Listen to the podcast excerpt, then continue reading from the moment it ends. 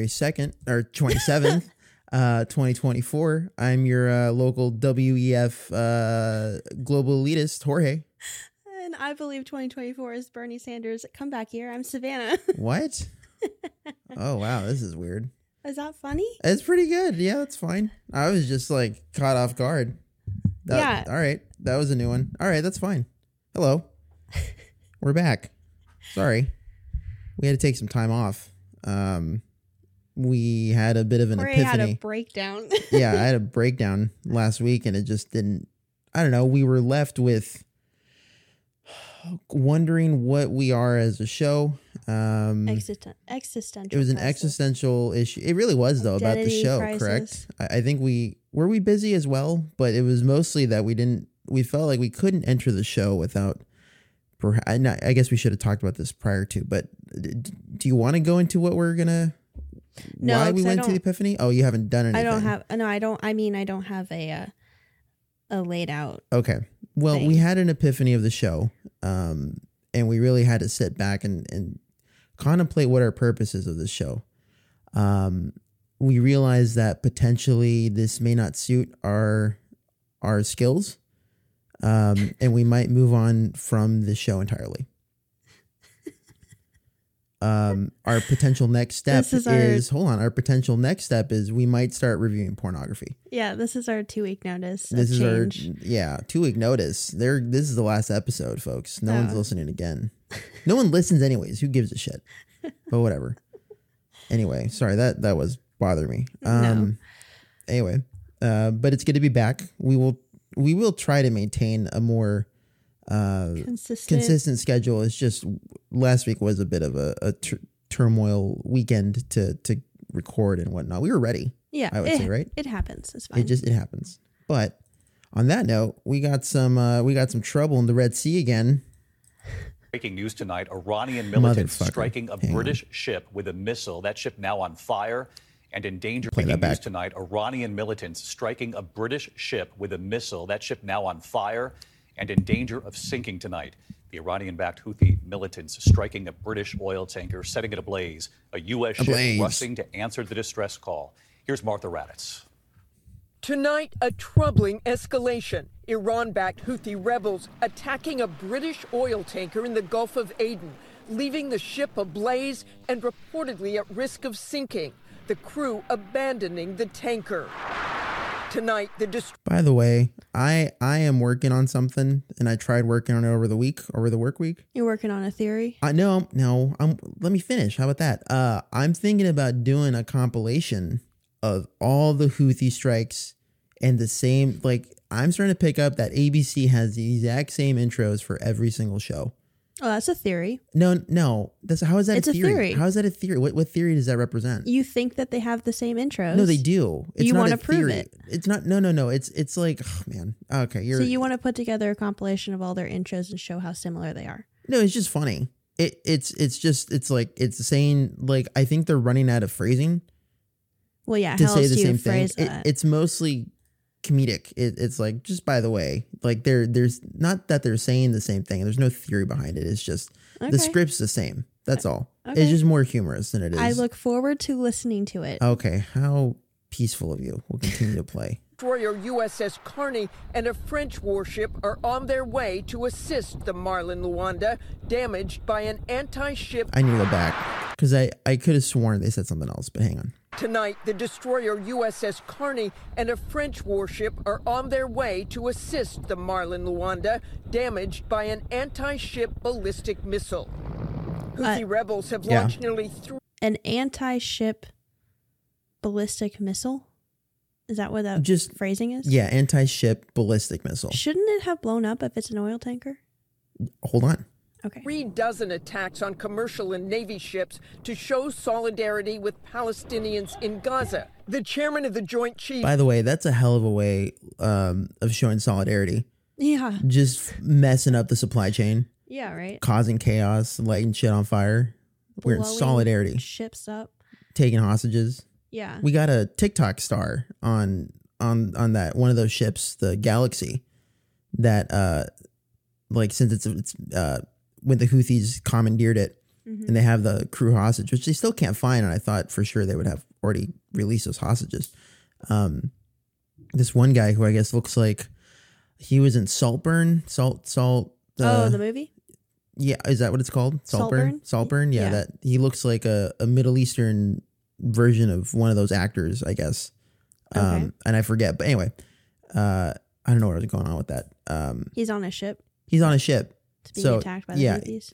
He was the Houthis apparently, Oh, and now it's a tourist attraction for all Middle Easterners to come visit to visit his ship, the ship. It's not his ship. the ship that he blew up. He didn't blow up. He just That he was on? He was on. He just commandeered it with his buddies. Where? wh- How, what? You know this Where is it stationed in for the it to be a tourist attraction? in the Gulf.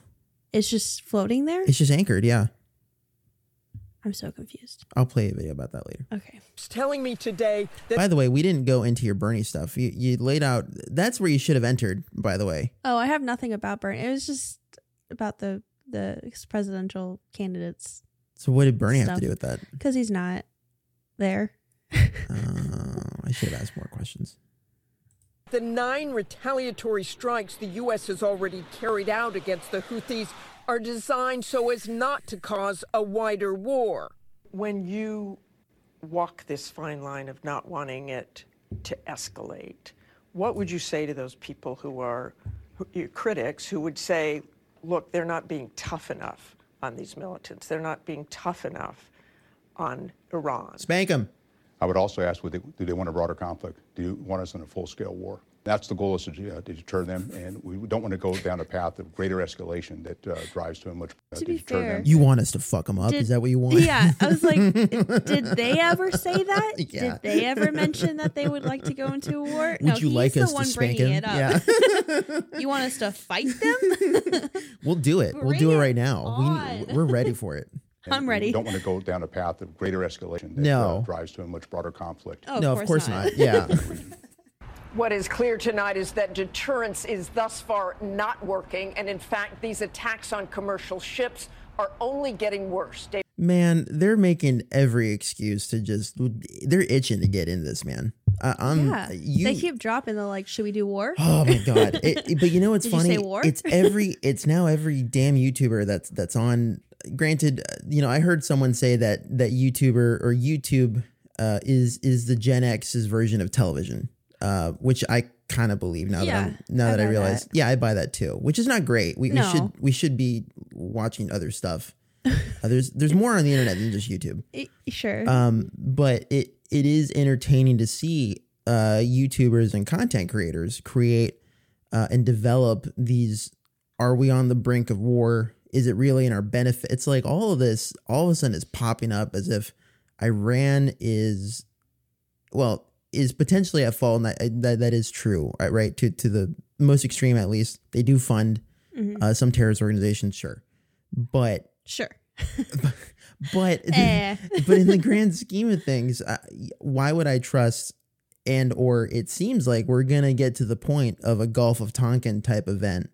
Uh, and if you know your history, Savannah, Oh, I was really hoping you were not going to ask me Uh, that. I was really hoping you'd. Well, you got to learn. Uh, okay, can this be the history lesson, t- yeah. or you want me to Google it?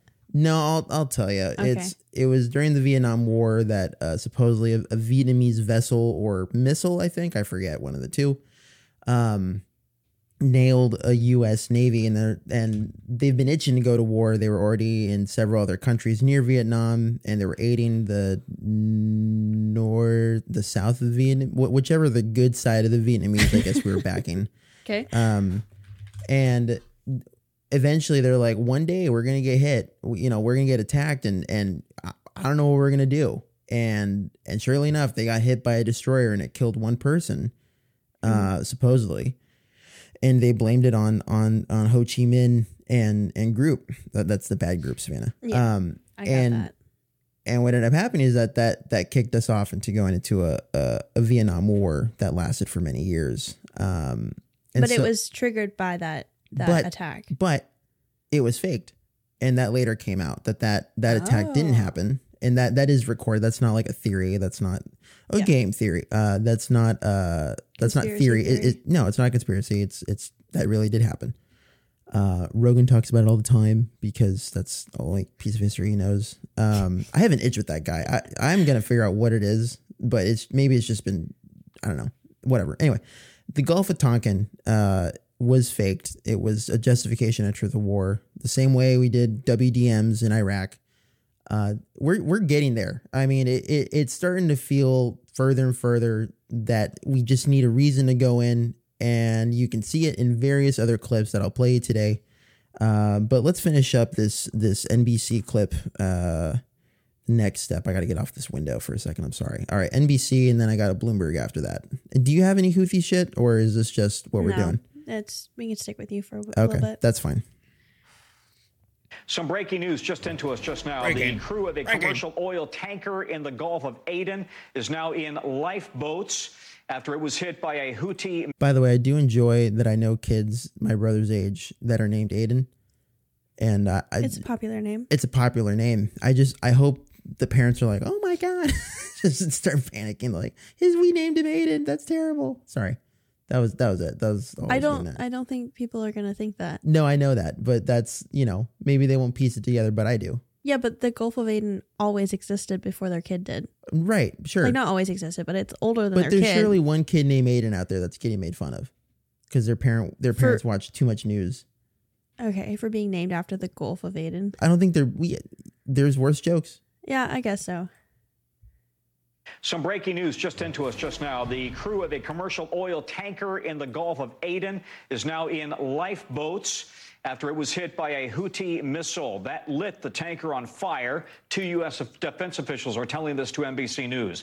The attack appears to have caused the most serious damage to any of the ships hit by Houthi missiles since the Israeli Hamas war started. We go now to NBC's Courtney Kube, who's following all of this. Courtney, what more are you learning? Yeah, so this ship was hit by an anti ship cruise missile fired by the Houthis from Yemen earlier today. And it seems that it struck some sort of a tank area and caused this fire. The crew sent out a distress signal and they started battling that fire. But, Tom, what's not clear right now is whether the ship is seaworthy anymore. Defense officials think one of the reasons that they, the crew may have moved into these lifeboats off the ship is because it actually contains this highly flammable liquid that's sort of like a crude oil. And there is a very real concern if there's a fire, obviously, near this flammable liquid. But the U.S. Uh, a U.S. Yes. Besides, like the ship being hit with a missile and being on fire, why else would they move into a lifeboat? Yeah. Well, there's a certain type of oil that it might be It's flammable. just it's my point. but it's a they Yeah. so they didn't outright say it's an oil tanker. no like the uh, other one did. No, and it's gonna get weird in a minute. Okay. But it, I'll- you're, I'll you're, you're right though in. in the sense that that they don't their their stories are just they're not aligning well and No. but I think we're too scrambled. They sound like different stories. They do. Like they don't sound like the same event. Oh, just just you wait. It's gonna get weird. Okay. Because I had to look around for a bit to just. That's why I was screaming earlier because it was it was bananas. But Yeah. we'll, we'll finish off the clip. It's about twenty two seconds left. That was It's fast. sort of like a crude oil. And there is a very real concern if there's a fire, obviously, near this flammable liquid. But the US, uh, a U.S. Navy ship is now on site, the USS Carney, as well as a French frigate, and they're assessing the situation. But as you mentioned, this is not the first time that the Houthis have hit a commercial ship in the last not. several months with a missile. But this does appear at this point to be the most significant strike in terms of damage and impact on the ship that we've seen to date, Tom. They've said that before. But they every every single step is is something worse. Aren't eh, in my mind, if a ship is hit by a missile, it can no longer float. so, so why why is this one the most significant damage I yeah, I'm not sure. out of all the ships hit by missiles? All the damn ships. like how big are these missiles? They're pretty big. There's got to be like a giant hole in there, right? Yes. Um. By the way, I do have a follow up before we continue. Uh, is your clips ep- listed episode 14? Yeah. You don't even know what episode we're on, do you? No, we are on episode 14. We're on episode 15. No, because we were going to do episode 14 last week, but we didn't. You're right. Okay. Sorry. Trying to call me out. I was. Sorry. Unbelievable. Okay, that's fine. Uh, last clip. If I can get my clips open. Da, da, da. Well, this story is rich, as I understand it. The ta- This Well, is Bloomberg, by the way. The story is rich. As I understand it, the tanker is Russian owned. Uh, What? Oops. Uh, I don't think the Houthis meant to do that. And it's quite amusing that the U.S. is trying to prevent tankers, maybe even including Russian tankers, from being hit by this uh, terror group uh, funded and trained by Iran. Um, what can we do? Uh, we can just hit the targets, and we're pretty good at this, uh, where the missiles are coming from. That's what we should be doing. This is international water, and we are protecting shipping uh, in the Middle East, and it's it's the proper role of the United States. And sadly, uh, Iran is continuing its mischief along various borders of Israel, and now also obviously in the Red Sea and the and the- and and and uh, near Aden. So. Uh, I, I, you know, I applaud the Biden administration for doing the right thing. Well, Jane, it's interesting to hear you describe this essentially as an accident, an oops, if you will, except this is an oops with incredibly high stakes. Is that not really the biggest risk with how tense things are in the Middle East right now? Is of miscalculation or, or an accident that turns into something much more severe? Anyway, That's that. uh, Where are their sources? I Like, wh- who is telling them that it's a Russian ship? It is. It, no, it's and so they both got it wrong. Uh, and I f- clicked out of my damn uh, link that I had, but it it's it's British owned. That is correct. Uh, But it's it's Russian fuel. so, so the U.S. has nothing to do with it. No. like the first two clips said it was U.S. Yep. You want me to play it back? That's insane. Breaking news tonight Iranian militants striking a British ship a British with a ship. missile. Oh. That ship now on fire and in danger of sinking tonight. The Iranian backed Okay, we'll listen to NBC. Some breaking news just into us just now. The crew of a commercial oil tanker in the Gulf of Aden is now in lifeboats after it was hit by a Houthi. So it, so they didn't even identify where it's from. It's just it- assumed and, that it's U.S. And the funny thing about NBC is that they didn't exactly disclose what it was, which I found it very interesting. Which I'll we'll have to skip through a little bit, but This war started. We go now to NBC's Courtney Kube, who's following all of this. Courtney, what more are you learning?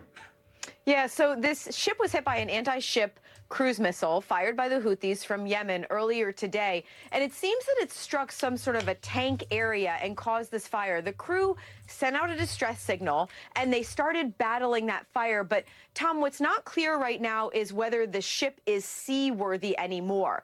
Defense officials think one of the reasons that they, the crew may have moved into these lifeboats off the ship is because it actually contains this highly flammable liquid that's sort of like a crude oil. And there is a very real concern if there's a fire, obviously, near this flammable liquid. But the U.S. Uh, a U.S. Navy ship is now on site, the USS Carney, as well as a French frigate, and they're assessing the situation. But as you mentioned, this is not the first time that the Houthis have hit a commercial ship in the last several months with a missile. But this does appear at this point to be the most significant strike in terms of damage and okay. impact. So so, yeah, sorry. go for it. Do you know what crude oil is? Are you okay? I don't know what you're getting at. It's You- just It's a question. yeah, Yes. because they used some sort of crude oil. It's it's nap napith. Napith is what I- don't know if I'm pronouncing that right, by the way. But the this is from Reuters that everyone seems to be getting this. Well, Bloomberg tended or got that story from.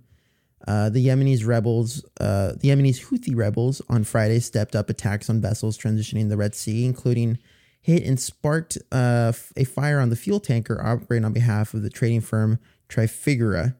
Uh, and let me see, it's a, it's a, oh here we go. Uh, Trafigura had missile struck the fuel tanker Marlin Lunda as it transitioned the Red Sea. The tanker was carrying Russian nap- naphtha purchased below the price cap in line with G7 sanctions. Uh, so this, by all means, this is this is it, this is crude oil. They were correct in saying that. I just don't know why they didn't disclose that it was Russian. well, I mean, yeah, they didn't identify where the ship was from at all, where the oil is from at all. No, They didn't. They just said the two ships that are going to go help him out. it was very bizarre. And I, I again, I'm not entirely sure why they're portraying it this way, but it, it just seemed very odd. Uh, and it was kind of funny listening to. yeah, and it's interesting that the third one, the Bloomberg, they just go straight to we should just bomb them. yes. Like they go straight to retaliation versus the other two are just reporting on what is happening with the event. Well, even the, if the it's titles incorrect. are still the titles are still um, at least ABC's the very first clip that I played you was Iran backed militia. They didn't even say Houthis. Oh, Um, okay. So they're trying to identify Iran's the issue. Also, the again. title says UK ship. Oh, UK ship struck. Uh, I'm reading that incorrectly, but I also didn't know the French were involved. I mean, they they mentioned that there was an alliance we talked about a couple weeks ago, uh, an, an alliance of uh, vessels guarding the Red Sea and the Gulf of Aden, patrolling it. Mm-hmm. Um, but I thought it was specifically the UK and the US because France, Italy, and Spain had all backed out, and now there's a French frigate. It's like okay, sure. So did they like under the table join? I don't know. I don't know. I I don't I don't know. That's that's Hmm. why I'm confused about this. Yeah. But, but anyway, that was a fun little little opener. Sorry it was a little weird in the transition, but No, um that's what. I got at the moment. So, uh what's up with you, man? Um, I have a fun little one, just a little little dive in Israel. Um, Israel. Israel. It it just uh, the source is TikTok, Oh man. but it's a recording of a uh, council meeting with the Burlington City Council, and it's a uh, freshman university student. I don't think you have it. I do. It's called um, genocide slip. Hi, I'm Josephina Light, Hi. and I'm a first year at the University of Vermont. And before I speak, Oh, she's just a child and they're gonna She's a child. they're gonna No, but so she, her. in case it's not clear with what she's saying, they're trying to decide to vote either for or against. Oh, yes. like calling a ceasefire, Yes, yes, which yes. does nothing. I love these. Yeah, but um, she's trying to say uh, vote against or like why why bother, essentially. Oh, really? Because there's no problem. Like, don't worry about it. It's there's not a problem. It's It's being not our blown problem up. it's not our problem. Okay. Yeah, it's not that big of a problem. Yeah. yeah. Okay, that's fun. By the way, th- this is going around every city council in the United I know. States. Oh, It's, so, annoying. Like what what happens when they do decide to call for a ceasefire as a city? They just go, "Yeah." They just post it to their Instagram and then they get more votes for whoever's in their like little city council office. Like that it does nothing. It goes nowhere. I anyways. Hi, I'm Josephina Light, and I'm a first year at the University of Vermont. And before I speak on this resolution at hand, I want to acknowledge the pain and sorrow on both sides of this war. Israelis murdered, raped, and kidnapped, and so many innocent Palestinians lost. But I'd also like to By the point way- out how it- What? Sorry. disingenuous it seems Uh, Palestinians what? lost. In the video, there's like three middle-aged Jewish men behind her just nodding in agreement the whole time. The whole thing? Oh yeah. Huh. It's so funny. Well, and then they get distracted at the end so they don't hear the last bit, but Oh, they're like on board with what she's saying. The Israel side. Well, they're Jewish. Right, but they're not they're not yeah, agreeing with because the she's Palestinian saying side. no. So she's she's advocating that Israel is the victim. Oh, so that's not being partisan. Well, it's also that no, but it, it okay, also why don't you let me just play let the it go. clip? I guess. Okay. lost. But I'd also like to point out how it, disingenuous it seems that Burlington City Council is sitting here thousands of miles away from this issue and allowing it to divert their time from issues affecting their citizens' safety and civic needs. Oh yeah, brother. There are issues right outside that door that need your attention. This resolution will bring no benefits to the Burlington City. Stick to championing for the people of Burlington. Stay away from matters outside your jurisdiction. This resolution will not bring peace, it will bring division into the city. If you vote yes to this resolution, you are knowingly causing tensions to rise in the city. Don't fall for buzzwords, listen to facts, and focus on healing Burlington. And I would like to use the rest of my time to say how appalled I am that people are bringing up the Holocaust. Do not use other genocides to describe this one. I have been. Aw, the hyenas got her. She screwed up. yeah. Jeez. But then like the last bit and I didn't I didn't get this um but then she goes on, I've seen Poland, I've seen the concentration camps and this is nothing compared like uh, it's it's not that big of a deal. But then calls it a genocide. Yeah, I mean, she almost had it. Uh, she, I know. She almost had it. Uh, She's a first year. What can you expect? I mean, but she makes a point though. We've been over this, right? And that's that's kind of the argument I make with friends that we talk about that want to get political with us. It's like we got a lot of problems at home, buddy. Yeah. This, this is not a priority number one for me. There's a lot of countries focusing on this issue. And they've been doing this forever. So why are we taking a stance on them when they're going to fight again in like a year and a half? Exactly. Yeah, whatever. Yeah. It was all planned anyways, right? Talk about forming theories. Yeah. Okay. So what else you got? Uh, hmm, where do I want to go? Um, okay, let's go to uh Trump's right hand man, Mr. Roger Stone. Um, let's start with the Mediaite one. So we're going to Trump. Well, it's it's not really about where you wanna Trump. It's about Mediaite. It's about Roger Stone. Okay. Uh, the Mediaite one Okay, I'll I'll go into my Trump clips too. So CNN or MSNBC, CNN two, which one? Which one? Which Mediaite. one? Which one? What? Mediaite. There is no Mediaite. Oh no! Come on, dude. Oh my gosh. Ladies and gentlemen, for the person for the one the or two people that listen, Savannah is probably the worst at gathering her clips together. No, dude, I've had these clips for two weeks. And yet you I don't know how you're this never not... prepared. This is always an ongoing story with you. Okay, okay. you can send it via signal and I'll play something else. How let's about that? do. Let's just do CNN then. The Which one? Just CNN normal, not the two. We'll do two next. Send me your clip via signal, okay? I, I don't have it. Oh, so I don't know just what happened to a it. I thought I well I had it recorded and I don't know why it's not saved. you know, every person I talk to that has technical problems, it's always been incompetency. I'm just saying. No. Incorrect. Incorrect. okay, just do the CNN one. It's, they have the same. Time to do it. Either Swalwell or Nadler has to die before the election. They need to get the message. Again, just not putting up with this again. That was horrible. I didn't hear any, Stone I is didn't ref- hear any of that. That's why I wanted to do the Mediaite one. Um, no, but this uh, they're gonna CNN's gonna talk about it. referring to okay. You want to replay it? No. Eric Swalwell and Congressman Jerry Nadler, who served as chairman of the House Judiciary Committee during part of Trump's administration. Now, the website Mediaite first obtained the tape. CNN has not independently verified its authenticity. CNN's Zach Cohen joins us now. Zach, what more are we learning about this? Yeah, Phil, sources are telling me and our colleague Kristen Wilson that the U.S. Capitol Police and FBI are taking this seriously. They are looking into these. Do you have a transcript of what what was said? It, like I Do you want to replay the audio bit? it, it's so bad, Savannah. I That's can't the hear it. recording that they have, though. Okay, it's so- not CNN messing it up. That's just the recording. So essentially, What did it It's what a did he say recording. though? You have to summarize it since I can't it's a understand it. recording supposedly of Roger Stone talking to an ex NYPD Sal Greco, who's like he's with Sal. Sal. Um, and they're talking in a restaurant, and this is supposedly recorded weeks before the 2020 election, but it was just released like last week or two weeks ago, January 17th. And that they were what? They were trying to Um, so they're saying either uh so the two oh what are their names? Naz uh Naz. We got Jay Z and Naz.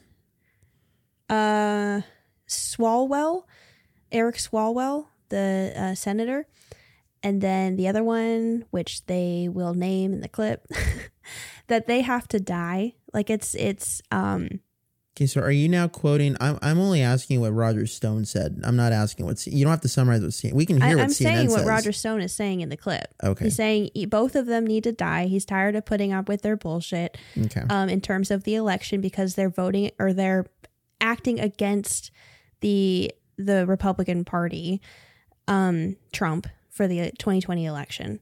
So it's it sounds like he's trying to put out a kill like a Like a hit list. a hit list. All right, Yeah, good job, Savannah. Okay. So but this was 2020.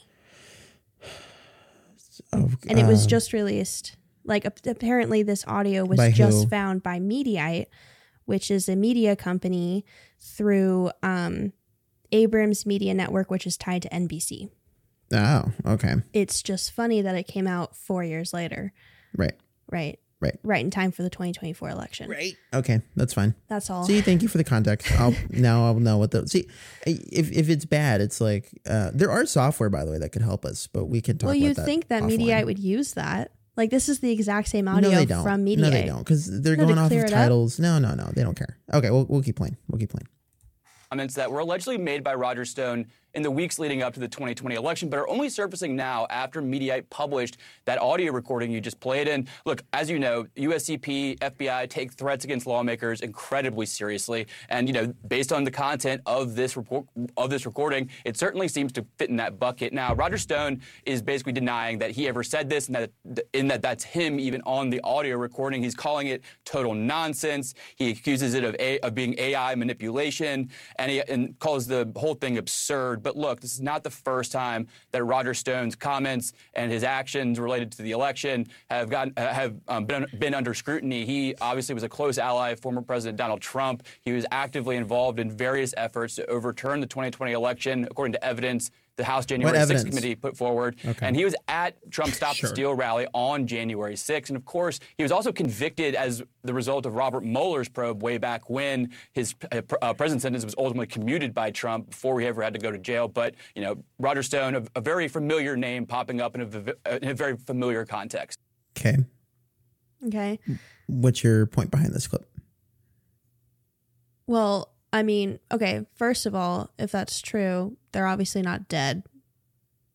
The two senators. Yeah. So, I mean, crazy if that if that was a um You're taking CNN's reporting as uh, No, no, no, but they're they're reporting off of a Mediaite audio recording. I'm not I'm not I'm saying if it's true, if it's a real recording. My main point is why release it now? Why wasn't it released when it was recorded? Sure, yeah. If it's real and it's evidence against Roger Stone, wouldn't that have been more helpful? Right? If they believed it to be real and they believed two senators were going to get killed, why wouldn't they release it as soon as they get it? right. So, I Sure. mean, that puts into question is it even real? Um, the second thing is the only, when I looked up this up, the only places or news networks that were releasing this, talking about it, and I, I might have them, maybe other places I picked it up, but were CNN, MSNBC, um, and obviously NBC because they're with Mediaite.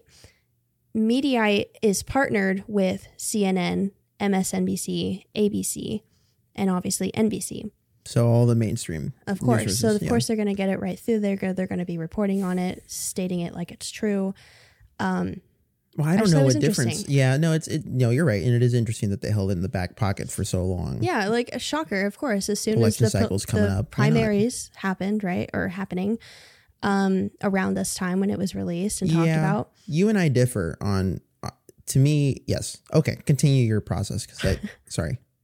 Well, I don't know if the next one with CNN is just an- Anderson Do you want Cooper. me to play CNN too? Sure. I mean, it's just there really anything- Cooper interviewing Eric Swalwell. I don't. I don't know if that's really helpful. Okay, so then why don't we We'll do, do the the- MSNBC Trump? Sure, we can see how similar it is or different. Did any other? Did ABC cover this at all? That's a good point. I, you That's play something this you and should have I'll- looked. Uh, I know, but at the time when I looked this up uh, around the 17th, they didn't, but they might have published it since then, and I just forgot to look it up. I'll look it up while you play this clip. Late today, Mediaite released stunning and disturbing new audio of Trump associate Roger Stone discussing the assassination of Democratic Congressman Eric Swalwell and Jerry Nadler with an NYPD cop weeks before the 2020 election.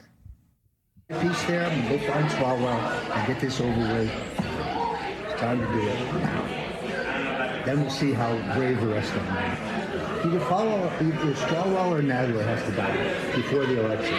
They need to get the message. And just not putting up with this again. Well, at least NBC tried to actually play you the clip. we actually had slightly better audio, but uh, okay, that's fine. I will note that NBC News has not authenticated or obtained the audio So ourselves. then why report And it? Mediaite I know. notes Why- that why the would they all of them are reporting it? saying They're all saying we haven't that. verified Okay. it, but we believe Mediaite, and they're going to report Audio it like has it's been- real. Sorry, go ahead. That- That's Likely- click. Ah, whatever. Yeah. edited to protect their source, who requested anonymity out of fear of repercussions from Stone. Stone has denied Like he making wouldn't these know who comments it and told media. was. like is, they're in a restaurant. Yeah. Who else is going to be with him? like okay. I talked to twenty guys. I don't know who it was. Oh, but they're all dead. I want. I want them all gone. I want them gone. Deal with this Sal. Fix it. They published the audio that it was, quote, total nonsense. I've never said anything of the kind. More AI manipulation. Back with me, our Cornell Belcher. This is an ongoing theme, by the way, that we're going to continue, and it's only going to get worse, right? As as much as we want to say that quantum computing is the next the next step forward, or that AI is going to take over everyone, everyone's falling surely behind the idea that AI is is the next big thing to come into into play. Yeah. and it's it's quite frankly, it's getting a little obnoxious. It, even at my fucking job, it's like what AI is the next step into figuring out how we're going to process stuff, and it's like okay. maybe maybe for some things but uh, and, and, and there's small fish in the pond obviously in the sense of like ai is going to be actually useful it's it's the it's the government and and the friends that we know that like ai is going to replace all our jobs is ridiculous No, that's not the concern.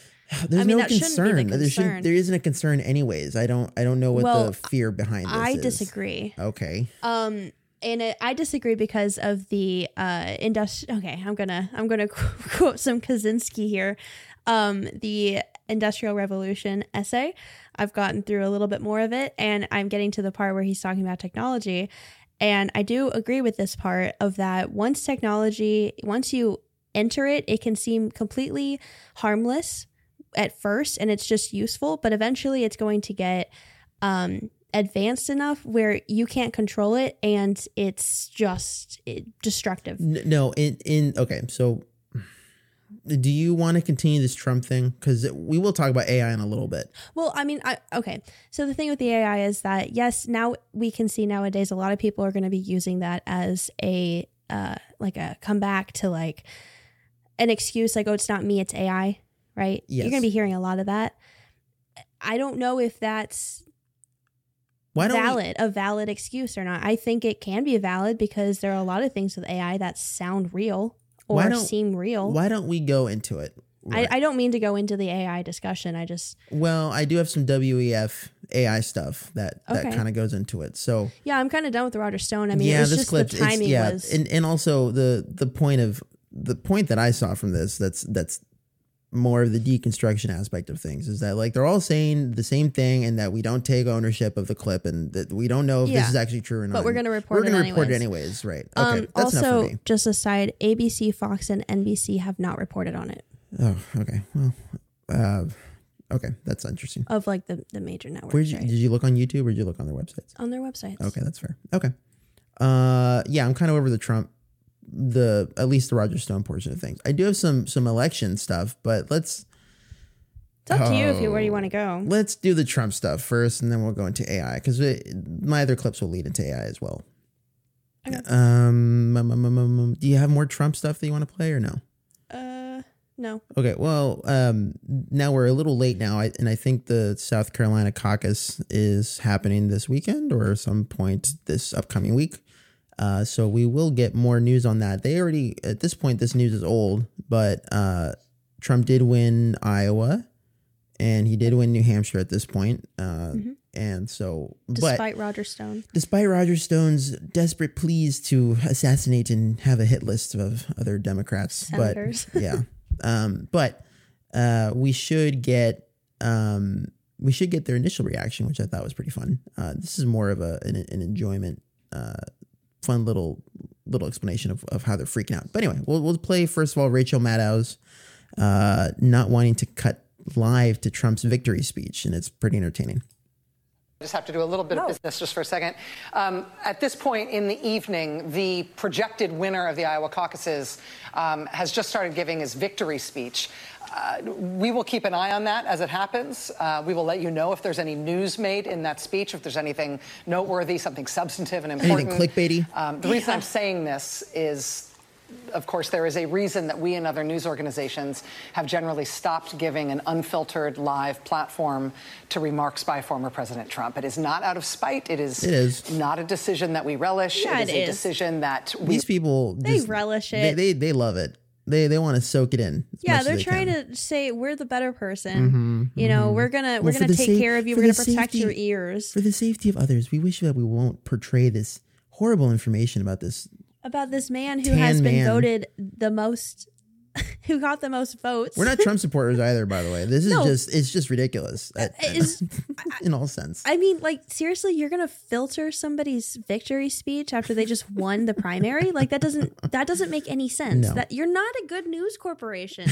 That's the whole point of you being there.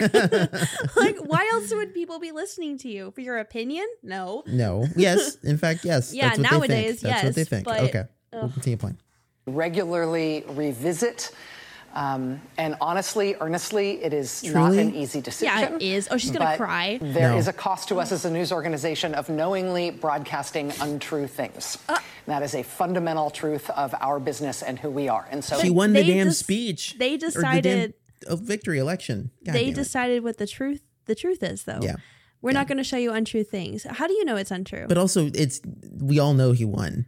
How is yes, this untrue? that's yeah. that's well, I don't think that's what she I think she's talking about anything he says in the speech. Oh, I see. They Oh, deem okay. untrue. Still. Okay, well, let's continue. Yeah. This is a news organization of knowingly broadcasting untrue things. That is a fundamental truth of our business and who we are. And so his remarks tonight will not air here live. We will monitor them um, and let you know about any news that he That makes. they Steph deem worthy of you They also about. cut that out of their initial like I can't find it on MSNBC. Um, Oh, there's not like a to find that- recorded clip of it. There was people. How do you think I got this? Um, but it's it was recorded by others Yeah, live. live. Yes, but they didn't like save it as a clip to be referenced No. in, in the future. No, no, no, no, no. So, uh, yeah, it was pretty entertaining that that got removed. Uh, we got a couple CNN ones, the, just the classic ones, right? The, the CNNs, the Today's. Uh, so I think I think I want to go stopping Trump. CNN. It is still a hope against hope that any candidate, not named Donald Trump, uh, is going to be the Republican nominee. I mean, that's just the reality of the situation. There's not a clear path for other candidates yet. And tonight doesn't really change anything, it seems. When you look at, just to pull out one of the numbers Manu was just talking about, almost 70% of caucus goers, according to our entrance polls, believe that Joe Biden was not legitimately elected president of the United States. If that is not a Donald Trump Republican Party, I don't know what is. Uh, this is not an electorate that is particularly interested in taking a different course. That's what Ron DeSantis is selling. That's what Nikki Haley is selling. They don't want to go another way. They want to go back to Trump in, in so many ways. They've been saying that. Uh, I, these candidates have been hoping that maybe they could change their minds. We will see what the real numbers look like, but the task for Haley and DeSantis will be to fundamentally shift the thinking of a large swath of this party. That is a, we just have to be honest with folks, that is a very heavy lift. Okay. Anyway, That um, sounds so like righteous. it's so- self righteous. Yeah, and it's pro clutching like, too. oh, these the seventy percent of people are Mhm. just wrong. Mhm. They're just stuck in their ways, and we need someone to convince them otherwise. Like, And I think come this might be do you the think same- People are stupid, Right. Like, I think uh, I think this might be the same clip, but we'll, we shall see. Hang on, let me see if this is. It's depressing. Oh no. It's a grim day for people like you and me, and I think it's uh, uh, it should be a wake up call. Yes. For Republicans who don't want Trump, for uh, center leaning independents and right leaning independents, and frankly for Democrats who have been fretting and you know, wringing their hands and clutching their pearls for the last year. the, I uh, think they've been doing that for a lot last- longer They've been than doing a year. this for yes. This is not. Yeah. this is not a new thing. no, the cycle has been of like he's coming. The the big guy's coming. Ah. thing in between Donald Trump and the presidency, the name is Joe Biden. And so I Yes. think Can it it's be a time for different people name? to really wake up. Yeah, and he- Does it have to be does it, ha- Biden? does it have to be Biden? That's what most Americans are saying right now. Can we Does see it- a different name? Can we have someone else that's not Biden? Literally dying? anyone else. this depression, this fear, this anger, this outrage, this this aghastment that I feel uh, today at watching the results, channel that into figuring out how we stop Donald Trump from ever being president. You put again. that in your sandwich and you think about it. Hmm? Sorry. Where was that clip from? CNN? Uh, Yeah. And then I got uh and then I got the the same kind of deal like uh, they did very much gloss over Trump. Uh but but the main focus on who's doing second place. There. I mean, we've talked about it. It's, it's essentially a race for second Yes. between Haley and DeSantis. How do you see this? Who this gives playing? a shit about second who by the cares way? about se- second? Doesn't become president. second is not This vice is mission president. critical for Ron DeSantis. He has got to come in second place, Savannah. He's if he gotta do doesn't, it. it's going to be very hard for him to justify staying in this race, even though his campaign says they're in this for the long haul. He hasn't identified another state that he can win. For Nikki Haley, he it dropped would give out. her incredible momentum. that lady head- that lady couldn't uh, was fighting back some air. She was Dude, no, she probably had some phlegm in her throat or something. I thought the clip ended. No. I thought it ended, That's what I and then she too. started speaking again. it would give her oh incredible God, did you hear momentum heading into New Hampshire. Nikki Haley. Just- It it would give her incredible momentum heading into New Hampshire, where she's in striking should've distance coughed. of Donald Yeah. Trump. She's trailing him only by single digits. So, what does Haley need? What Steve's talking about? That turnout. Her strongest supporters are those who are college educated, independents, those who would vote, by the way, for Joe Biden. Are they going to turn out? We'll be watching all of Wait, that. are, are they saying that Democrats need to turn out for Republican caucus yeah, to get Trump off to get the Trump ballot. off the ballot? That's bananas. Yes. Okay. Any way possible, right? What a crazy Any method. pitch. Whatever. Well- I'm telling you, man. th- I wish I, I wish I, ha- I, dude, I mm. told you about this clip and it because I saw it live, but I could not find it anywhere. And it was CNN interviewing the voters during the New Hampshire oh, primary, and they interviewed one lady who was saying that I think she's normally, I think she voted for Biden or whatever, but she was saying that she's going to vote for Nikki Haley to get Trump off the ballot for the primary. And then they asked her, okay, so then are you going to vote for Nikki Haley during who are you going to vote for during the like election if she makes it? And he's she's like, I don't think I would vote for Nikki Haley or Biden. It's like like you're just going to vote just to get Trump off, but then you're not going to vote at all. It sounds like a paid actor. Yeah, that was that was such an insane statement and the Mm. the anchor was just like, yeah, okay. Moving on. We're live. yeah. Like, okay, Uh, cool. Okay. Well, that's all I got with Trump, and, and and you know we'll we'll get we'll get further into this, and and Trump will win, but I don't think it's by any stretch. I'm actually shocked that they're not freaking out as intensely Yeah, as they have in the past. No, this I feels agree. very calming. It Uh, does. You got the odd ones. the Yeah. odd Oh yeah. These were the these were the funny ones, right? clutching the pearls. Mhm. But, But- ABC, CBS, they're all like, he won. All right, next next story. Yeah, moving on. Like not It- the end of the world. I, which is what's weird. I don't. I don't know. Um, it's weird. Did did you have a story? Can I can I go into something real No, fast? go ahead. It's weird that that even uh, uh, Mr. Mr. Snow White himself, Jamie Dimon, uh, had a had a comment about Trump and and potentially maybe things weren't as bad as they used to be. Who is Jamie Dimon? I think it's a mistake. Jamie Dimon. Oh boy, background. Savannah. no, just Uh, his background. Uh, Jamie, yes, okay. Do you know who Jamie Dimon is? Uh, Jamie he's Dimon. the CEO of. Oh my gosh, I forgot. I did see this clip when you when you found it. Oh, okay. with J.P. you. Morgan Chase. Uh, and he was also on Epstein's Island's uh, flight list uh, and commented to Epstein that he really likes Snow White. Um, Snow White. what happened on Epstein's Island, Savannah? Does this mean cocaine? What happened Or on does Epstein's that mean a Island? child? No, I'm asking you a question. What happened on Epstein's Island? All the children. And or prostitutes. Like some Yeah. of them were underage, some of them were. So what does Snow White mean? you can take a guess. That's a reference yes. Two to a child or or Okay. or a prostitute or you know someone that's um, either of age or underage. I don't that we don't know. Okay, I just hadn't heard that used to to to like signify something. Well, they were referencing. Okay, sure. They were referencing all. something. Yeah, they were referencing like Disney characters. Okay, Um, I'm on the same page as you now. Thank you. Okay. Thank you. Go ahead. I think it's a mistake to assume that everything's hunky dory. And you know, and this is him stock at mar- Davos, by the way. Davos. Davos. Um, World Economic Forum. I think it's a mistake to assume that everything's hunky dory. And you know, and when stock markets are up, it's kind of like this little drug we all feel. Like it's just great, you know. But remember, we've had so much fiscal and monetary stimulation, so I'm a little more on the cautious side. That we are facing a lot of things in 20, in 24 or 25, and you, we mentioned Ukraine, the terrorist activity in Israel, the Red Sea, quantitative tightening, which I still question if we understand exactly how that works. I don't think we do. How QE actually worked, what the effect of negative, you know, zero rates was for all this time, uh, and uh, obviously the politics, and you know, and then the Ukraine By the way, this is the same guy that was all gun ho. that They were gonna keep interest rates that low. Previously, Mhm. this was not. This is not like a. Uh, this is he was not concerned during that time period, which is what made me really upset about this clip because he.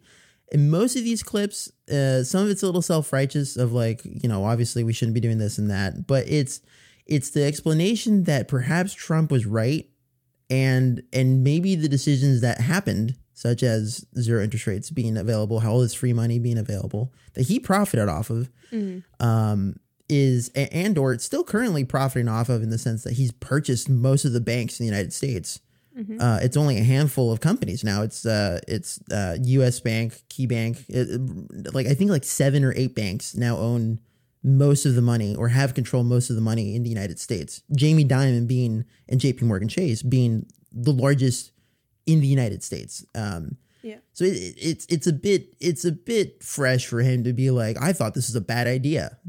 no, you didn't. no, you didn't. Whatever. affecting oil, gas, food. Wait, hold on, hold on. That- I got to mention this part. Ukraine- this part's not true, by the way. Uh, that he's mentioning. the Red Sea, quantitative tightening, which I still question if we understand exactly how that works. I don't think we do. How QE actually worked, what the effect of negative, you know, zero rates was for all this time, uh, and uh, obviously the politics, and you know, and then the Ukrainian war is affecting oil, gas, food, migration. It didn't affect food. So you have it didn't. It, that not food was not affected by the Ukrainians. It was aff- it was affected by inflation. It was not affected Yeah, by the Ukraine war There was was not no the sole food reason. shortage that occurred. Right? There was no, the the breadbasket of of the world is Ukraine is ridiculous. It, it- what affected us was inflation and and the cost of food going up. Not necessarily that there was a shortage. But that would have gone up regardless. Yes, exactly. Yeah. all these very All these powerful issues. forces that are going to be affecting us in 24 and 25. So if I was the government, I would be preparing for what I'm going to do about that, assuming things aren't good. And I just also want to point out, I, I wish the Democrats would think a little more carefully when they talk about MAGA. You Here we go. You, if you travel this country, you know, and the country's unbelievable. We took our bus trip this year, and Leslie Picker was on Spokane and Bo- Boise and Bozeman. People are growing. They're hungry to grow. They're innovating. It's it's everywhere. It's not just Silicon Valley. So we've got this great hand. But when people say MAGA, they're actually looking at people voting for Trump, and they think they're voting, and they're basically scapegoating them that you are like him. Uh, and but I don't think they're voting for Trump because of his family values. Now, if you look, just take a step back, be honest. He was kind of right about NATO, kind of right about immigration.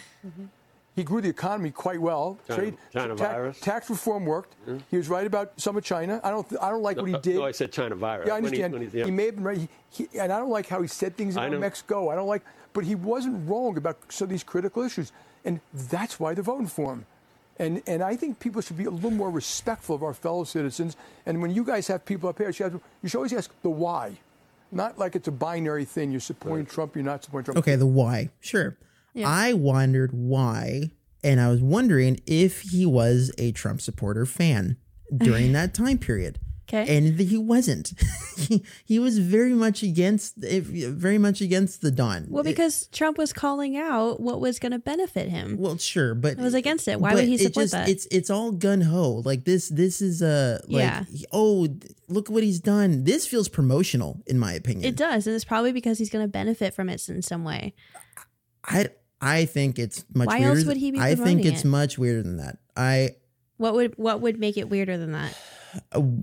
if you're if the people that believe and I never really quite understand and I never I never quite get the potentiality that the elections were fraudulent uh, Mhm. particularly in where we've heard of of ballots in Arizona being uh, in, not available like uh, what was that Arizona one that your that your family sent me and, and this is not me shaming them It- Oh, there was like a bunch of footage of Yeah. them being dumped, like bulk Sure, sure, sure. Just in a variety of other scenarios that you listen to on the news Yeah. of, of like mail systems being overfull or, you know, whatever it might be. Or uh, certainly the idea of mail in ballots to me now seems to be the incorrect way of voting because I have seen it firsthand that I get multiple votes in different parts of where I used to live and canceling them. I do cancel them, but every now and then you may oh, like you get multiple ballots. I may get multiple ballots, and I know they they they probably cross out a number of them, but I, I never know if I'm being honest with you.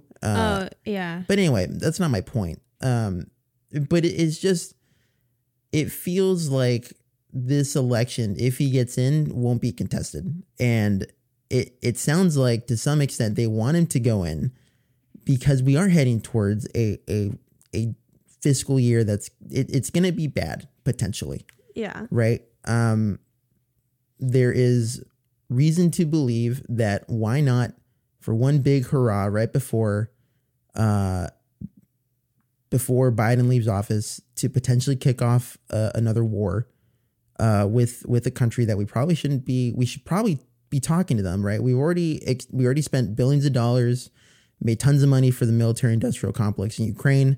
Um, for many years, countless li- generation of men died. Mhm. Um, why not have uh, another one right before we leave? Maybe profit a little more.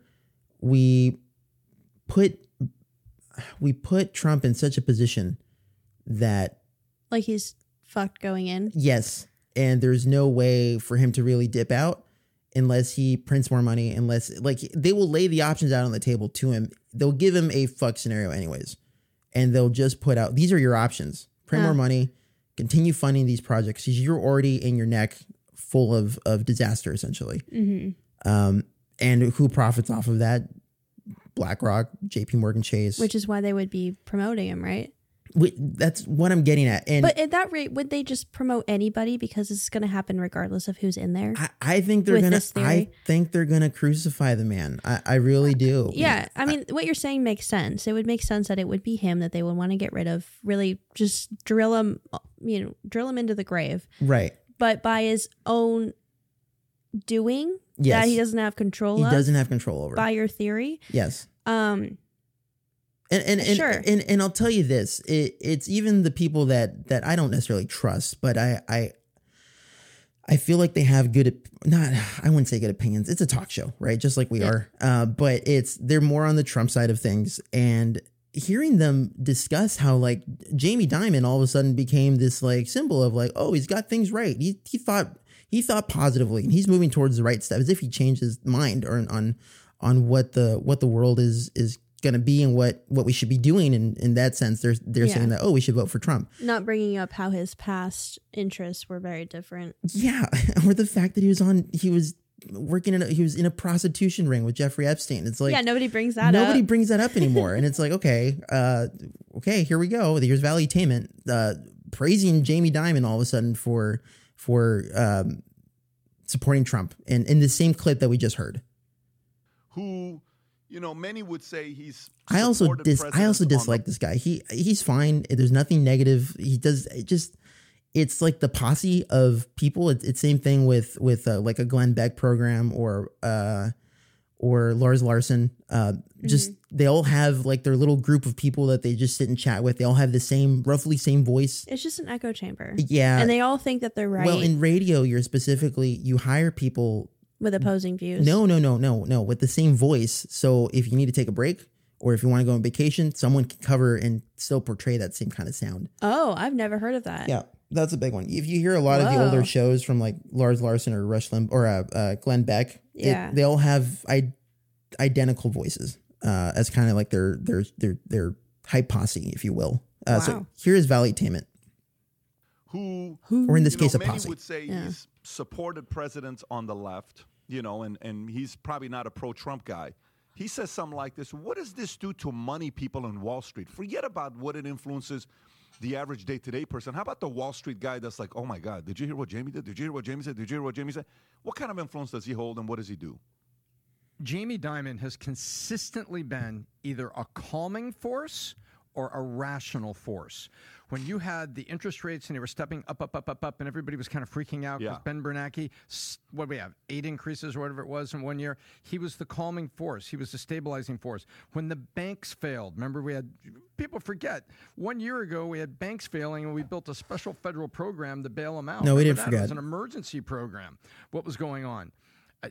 Jamie Dimon. Now, was he opportunistic? Take advantage of that? Yes. What? Why? Like, why are they brushing over this? This is yeah. He fucking took a lot of banks. He has more power than ever. Why is it? Whatever. Sorry. Just But I see a rational force and a stabilizing force, and I hear echoes in his voice of the things that, like Bill Maher said, and the thing that that we saw John yesterday talking about it and rolling his eyes, leaning back and talking. I think Jamie Dimon hit it on the head. Why don't we grow up a little bit and ask people why they support him and not make it some binary choice that you you you endorse all of his family values. I think that is the most eloquent part of what he said. I don't Trump's I don't support Trump's family values, but here, here, here, and here, he rationally and elegantly did it. I think he's going to have a calming force on Wall Street, and I think there's a hedge going on in that calming voice. these these people. uh, They, they don't see the bigger scam. Well, yeah, or they're not reporting on it. No, they. I, listen. Listen to that last bit. Okay. Jamie Dimon hit it on the head. Why don't we grow up a little bit and ask people why they support him and not make it some binary choice that you you you endorse all of his family values. I think that is the most eloquent part of what he said. I don't Trump's I don't support Trump's family values, but here, here, here, and here, he rationally and elegantly did it. I think he's He doesn't. He he doesn't care who's in office per se. It's it's what's in his benefit. Correct. I- If yes, and so if anything, it's more of a plan. Why not get Trump in office? We crucify him. We leave him with these horrible options that are that are even worse for the country. Uh, So what they should be asking and talking about with this clip is why the sudden shift in opinion. opinion. Yeah. Yeah. Why did he go from four years ago being anti-Trump, like you know, not at you know, in the way of not promoting any of his policies, to suddenly, you know, I think he was right. yeah. and then going completely 180 on everything that he was saying. There, I, I however did a- many years ago. I love the Brave browser for this reason: is that we can I can select certain years I want to look at news, Uh-huh. and maybe you can do it on Firefox. But Ooh, was- you'll have to show me how to do that. yeah, because I don't know how to do It's that. really interesting. Um, this is the New York Post, and but there's plenty of others that if I just keep cycling through, you can see the feud between J.P. Morgan and Donald Trump, or uh, Jamie Dimon and Donald Trump. Yeah. Uh, J.P. Morgan, Jamie Dimon says he would worry about another Trump presidency. This is not that long ago. This is July 11th, by the way, of 2023. This is What? not. This That's- is not that far away from it. So why the shift all of a sudden? Yeah, that's what they should be asking. I I am I am telling you, But they're just you, praising I'm- him for I'm telling you, they're gonna let him be president, and they're gonna crucify him. They're not gonna kill him, but they're gonna leave him so.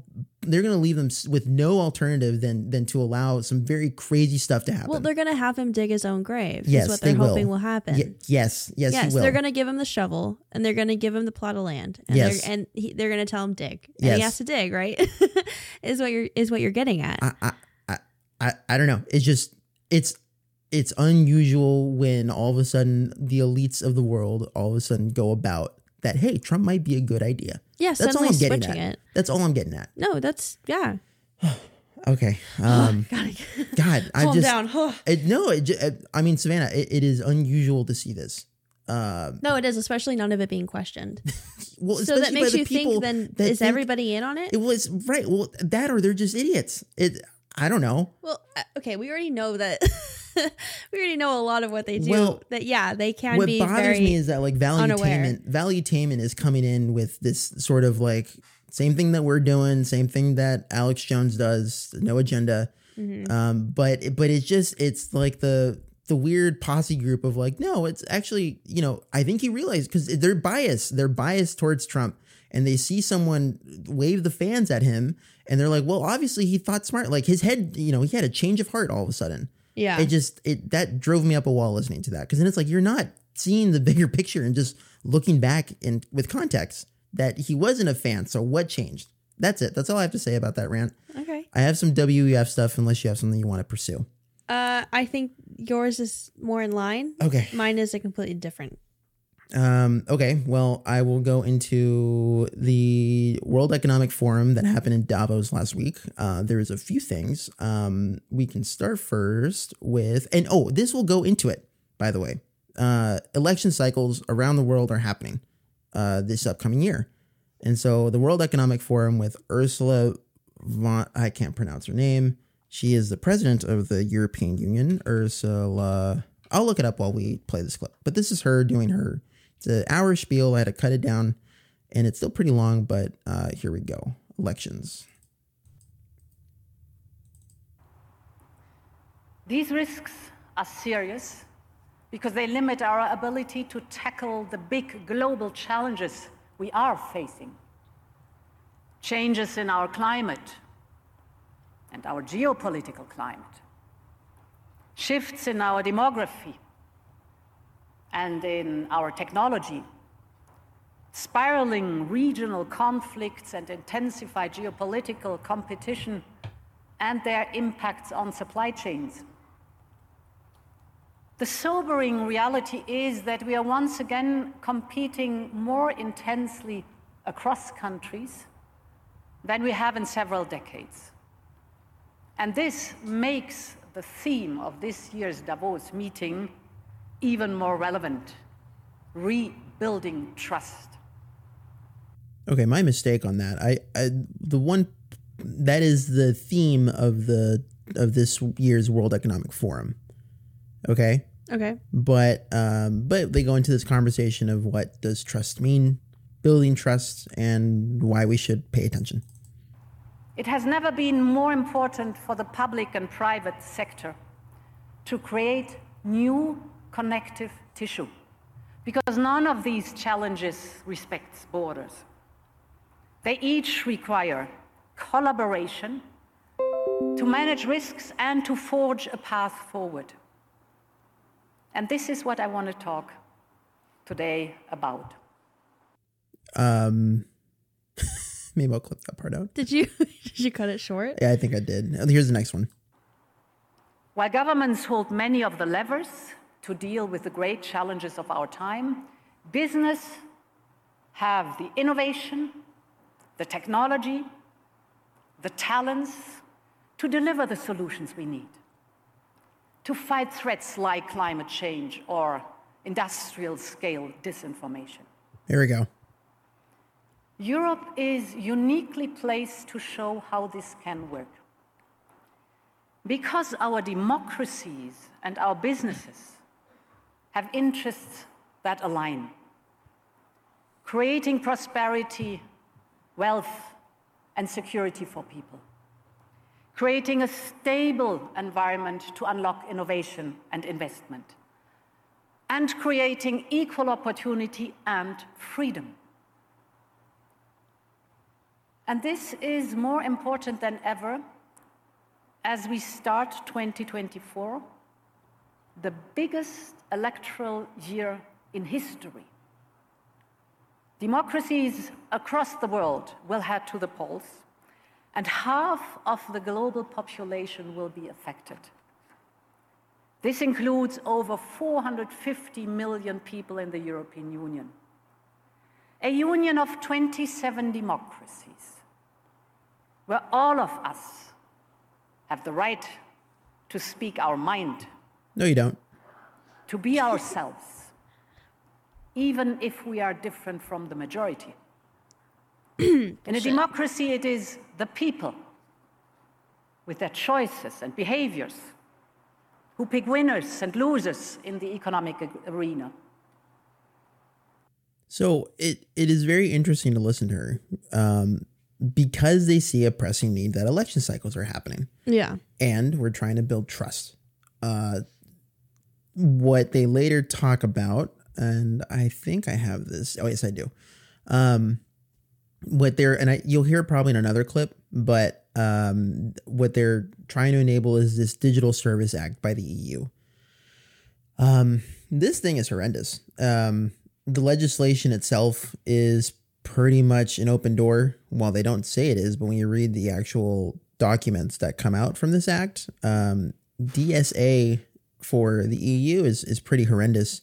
Here is TRT Turkish Radio Television um, explaining. well, th- This is about a year ago that came out. Well, this is six months ago that came out. Um, this this new act by the EU, um, and essentially of how they might tackle misinformation and and even spew your election uh, or your your voting opinion or your vote into into a certain way that is in their favor, right? Because uh, we have to track down what's what's misinformation.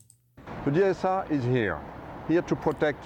He did a really poor job of saying. He said it all in one flow, by the way. Yeah, what if- the the DISA? It's DSA. Just we'll go with that. DISA? DISA, whatever. The DSA is here, here to protect free speech against arbitrary decisions, and at the same time, to protect our citizens and democracies against illegal content. If you're watching in Europe and own a smartphone, which probably applies to everyone, then you're going to start noticing changes over the next few months with new safety, verification, and consent features. The DSA will force companies with over 45 million monthly users like Google, YouTube, and Instagram to clean up its act in terms of its content moderation, user privacy, and transparency. But this laundry list is still unclear over free speech. Most large platforms already remove lawful but awful content, but the lines are blurry for keyboard warriors on X, for instance. But even billionaire Elon Musk, who took over the Twitter platform last year and immediately butted heads with the EU over content, is agreeing to comply. While there's nothing new about sifting out fake news and tackling hate speech, hefty fines and punishments may help. Any firm found in breach could face a fine worth up to 6% of its global turnover and could be banned altogether. Anyway, that's that that is the that act and that that sort of back door. Mhm. Not really even a back door, right? They're they're essentially giving you the the heads up of like we're gonna start looking at your shit. Well, weren't they doing that already? But this is more intrusive. So yeah, so what are the details of it? I mean, this sounds like every other just like every other thing that they've done. the well, past it's it's now no that well maybe in the U.S. sure, but it's it's a it's an open embrace of we're gonna government potentially can censor, uh, and tax uh, the individual and or the social media company, um, for watching or subscribing to things that aren't perhaps deemed are deemed appropriate by the government. you can get taxed That's what they said. just to follow something. Well, no, the- I well, thought tax, it was well they tax the social media companies. yeah by by not like being compliant to Yes, what the correct. okay, but the individuals though. Well, the tax will be the the loss of liberty, right? That's the that's the heavy taxation on their end. Okay, so you, okay, so you're saying that it's just going to be a more extreme version of what we currently have. This is not for us. This is the EU I'm specifically talking well, about. It's it already would here. Uh-huh. Okay, but how does it compare to what the U.S. is currently doing? Oh, why am I comparing it to the U.S.? Oh, I see, because of election cycles. No, no, no. Um, But how does it compare? Is it more extreme than what we currently have? I would argue because they go into um, why their processes is perhaps the front line for the rest of the world to follow. So it's got to be more extreme. Uh-huh. Yeah, they're doing something that we're not doing. hmm Uh, let me play. I don't even know. They're both kind of. I wish I'd labeled them like a little, a little more. a little better. Well, I have misinfo and AI, and I think they're under the same type. Um, So let me play mis- misinformation. For example, with disinformation and misinformation. And nowhere has there been more of that than on the issue of Ukraine. so let me provide you with some real information.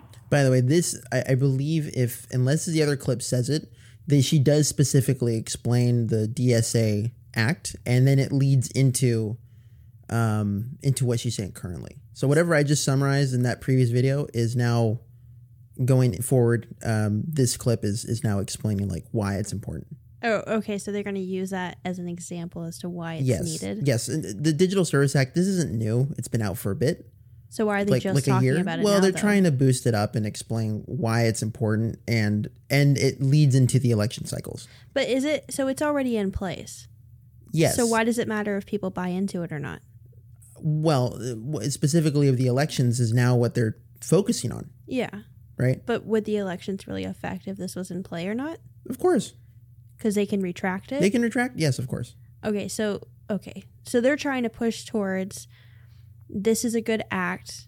Basically, go for anybody who supports this act. hmm Okay, I understand. I see the connection now. Russia is failing on strategic goals. It is first and foremost a military failure.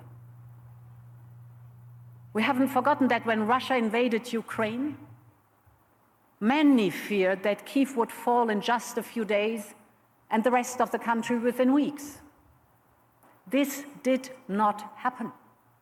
Instead, Russia has lost roughly half of its military capabilities. We don't know that.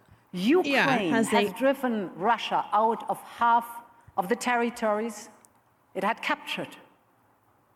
Ukraine has pushed back Russia's Black Sea fleet and reopened a maritime corridor to deliver the grain to the world. That's not true either. Russia said that's that's cool with us. We'll allow it. Oh, it was never blocked. You know, it was blocked, but but the Russians weren't wanting to play ball, and then they reached an agreement. They compromised. Who would have thought? So it wasn't just Ukraine who like pushed their No, way through it. No. Okay.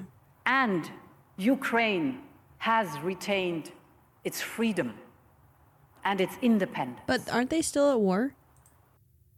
Yeah, but that doesn't mean they're not free, Savannah. No, no, no. I know, but like retained, sure, but like they're still fighting. I don't know what that. I'm gonna keep playing. Okay. Russia's failure is also economic. Sanctions have decoupled its economy from modern technology and innovation. Russia is now dependent on China. And finally, Russia's failure is also diplomatic. Finland has joined NATO. Sweden will follow soon. And Ukraine is closer than ever on its path to the European Union. And all of this tells us that Ukraine can prevail in this war. But we must continue to empower their resistance. Ukrainians need predictable financing throughout 2024 and beyond. They need a sustained supply of weapons to defend Ukraine and regain its rightful territory. Obviously. They need capabilities to deter future attacks by Russia. And they also need hope. So most of this, yes, I, I can see why this is confusing, at least initially. What um, and it even starts that way. She starts off with elections and then misinformation, Mhm. followed by AI and the tools that can be used to to have this. Um, And then goes into uh, promoting Ukraine needs financial. well, no, no, it goes elections, misinformation, Ukraine stuff, and then why AI is potentially a scary factor, and we need tech, tech, and businesses. Okay, so she's tying it back to the DSA now. Yes. With your AI club. I believe so. well, that's what your AI clip Let's is, see. Right.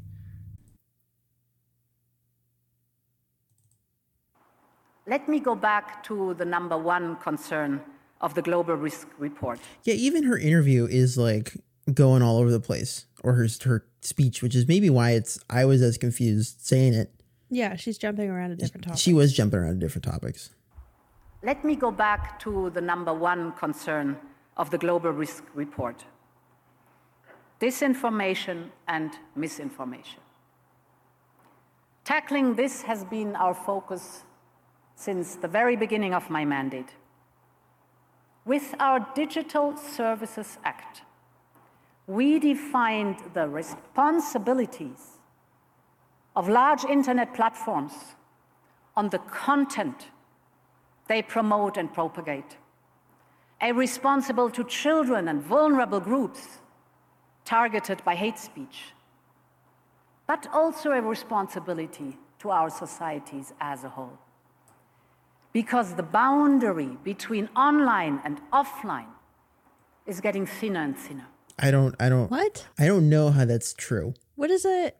How? What does that even mean? How do you? How do you thin out the border between online and offline? By making us all integrated, right? You can't be viewing your pornography online. You can't record it. Mhm. Yeah, you you gotta be. You gotta. We gotta know that you're watching it, right? so it's identifying who's it's doing identif- what. Yes, it's identifying who's so that doing it, it. can follow you forever. Correct. Like your identity. Hence, the DSA is much shittier, right? Okay, I see but now. also a responsibility to our societies as a whole. Because the boundary between online and offline is getting thinner and thinner. But they're And the, the ones who are making it cherish thinner and offline- thinner. Hmm? They're they're the ones who Oh yeah, they're electing it to be. uh, but they're but she's saying that that's a problem. Mhm. But if they're the ones who are in control of that, then it's not a problem for Well, them. no, they're, but then they're, why they're phrase it like to it is? they're trying to push for further. They're they're going behind the shield of AI, Sure. right? And and what it's hence why we need the cooperation of businesses and uh, individuals to really get together and tackle this issue of producing misinformation. Okay, but how are they going to filter, or how are they going to like? You're asking me the te- the, no, the going to technical use. aspect of things. Are they I, going to? don't know. Are they going to use AI in the act? No, in they're, order they're to filter just no. through They're everything. they're just gonna no. They're not gonna actually use AI, but that's the shield that they're that they're behind. that right? that's the bad guy. that AI it is causing the problems. Hold on. So AI can be used for um you can get your own AI chatbot. You can get the programming for one yeah. and it's completely uncensored, right? If you create uh, an algorithm that you're like, "Hey, I need to know I need to look up this type of information. Um, give it to me in these specific requirements, and you can program it to do what you want, right? Okay. Um, it is then uh, it is then available for you to use and have your own opinion. But the scary part is that perhaps, as they've mentioned before in the previous videos we played, that's misinformation. Maybe the AI chatbot is not being accurate, right? So hence why we need the scary part of things is that AI is is uh is a monster that we need to tame. Um, and in doing so, we need to enable all these um, sensory features so that you don't use it and or you are not skewed by other people sharing misinformation. Yeah, they have control over what it, what the end result is, Yes. what what it's spewing out. And it, it just so happens to be that it's an election cycle upcoming, right? Okay, so That's- they get a final say. They get to determine what is true and untrue. Mhm. Yeah, which is, uh, it has been the problem for the last what three years? of- no forever. This has not no, been I mean, the last three years. No, this no, no, not exclusively the last three years, but it's become a bigger problem the last few Mm. years, Depends who you're talking to. at least in Um, the U.S. No, it started when Iraq well, this War happened. idea of misinformation and who has the control, who gets to deem it misinformation. No, it's it's happened before that. It happened when Trump got elected, so this is well beyond three years. Uh, Okay. let's play AI part two. I'm just saying, like you're you're just too. This is my point. Is that No, but there's been more conversation around it. There's been more discussion, conversation. I'm going to play the next clip. And this is even more important in this new era of generative AI. Now, the World Economic Forum Global Risk Report puts artificial intelligence as one of the top potential risks for the next decade. First of all, let's not forget that AI is also a very significant opportunity if used Yeah, in a responsible way. Yep. Yeah, but who deems I'm it a tech what responsible is? That's what she's she's saying. Businesses and leaders have to get together to set out what a to set out responsible what is path responsible. And uh, Yeah. yes, and it only gets shittier from here because I'll play you more clips about this. And as a medical doctor by training, I know that AI is red already revolutionizing healthcare. That's good. AI can boost productivity at unprecedented speed. First movers will be rewarded, and the global race is already on, without any question. It's on. Our future competitiveness depends on AI adoption in our daily businesses. And Europe must up its game and show the way to responsible use of AI. That is artificial intelligence that enhances human capabilities, improves productivity, and serves society. It, it's it's gross. Okay. It's gross to listen to. Yeah. It, and and when I mention AI being an election issue uh, or misinformation issue, now I'm not taking this seriously, but just listen to how CBS portrays this. Democrats in New Hampshire are also heading to the polls on Tuesday. The issue is it doesn't officially count. The Democratic National Committee has dropped New Hampshire as its first primary, instead rewarding that slot to South Carolina, in part because President Biden believes that state better reflects the diversity of the Democratic Party and the country. New Hampshire has a state law, however, requiring it hold its primary before any other state, so they're still going first. The results won't count towards the DNC's official presidential delegate count. There's also been an 11th hour wrinkle, as CBS News has confirmed an AI generated call is falsely telling Democratic voters not to vote in tomorrow's primary. Here's part of that false AI generated call. What a bunch of malarkey. We know the value of voting Democratic when our votes count. It's important that you save your vote for the November election. I want to remind you again that is a fake AI generated call. But, Skyler Henry, the kind of AI generated content campaigns have been worried about. Skyler Henry Yeah, joins us now. mhm. That doesn't even News make Corp- sense. Save No. your vote for November. You no, get no, two votes. No, unless you're an idiot. But yeah, so this is for the New Hampshire That was primary. yes, that doesn't even count. That's just the sheer example of like why potentially AI is a problem in their eyes, right? That that's the lame ass excuse of like you could be there's a deep fake of Biden, you know, saying that he uh Individually calling people. yes, correct. It, you know, telling it- them not to vote. So we have to censor it because that might be misinformation. Even though he had a campaign, right, to be written in Sure. for the New Hampshire ballot. Yeah. Which, but he didn't even. I mean, it was like they didn't even want New Hampshire.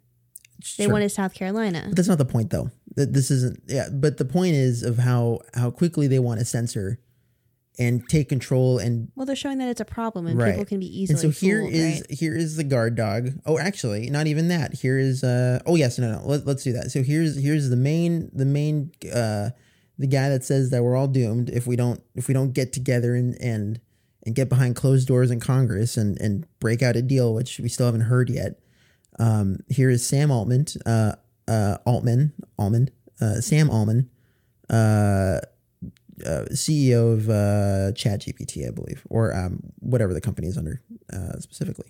This is this is At the World Economic Forum, by the way. a technology that is clearly very powerful and that we, we don't know, we cannot say with certainty exactly what's going to happen. And that's the case with, you know, all, all new major technological revolutions. But it's easy to imagine with this one um, that it's going to have like massive effects on the world and that it could go very wrong.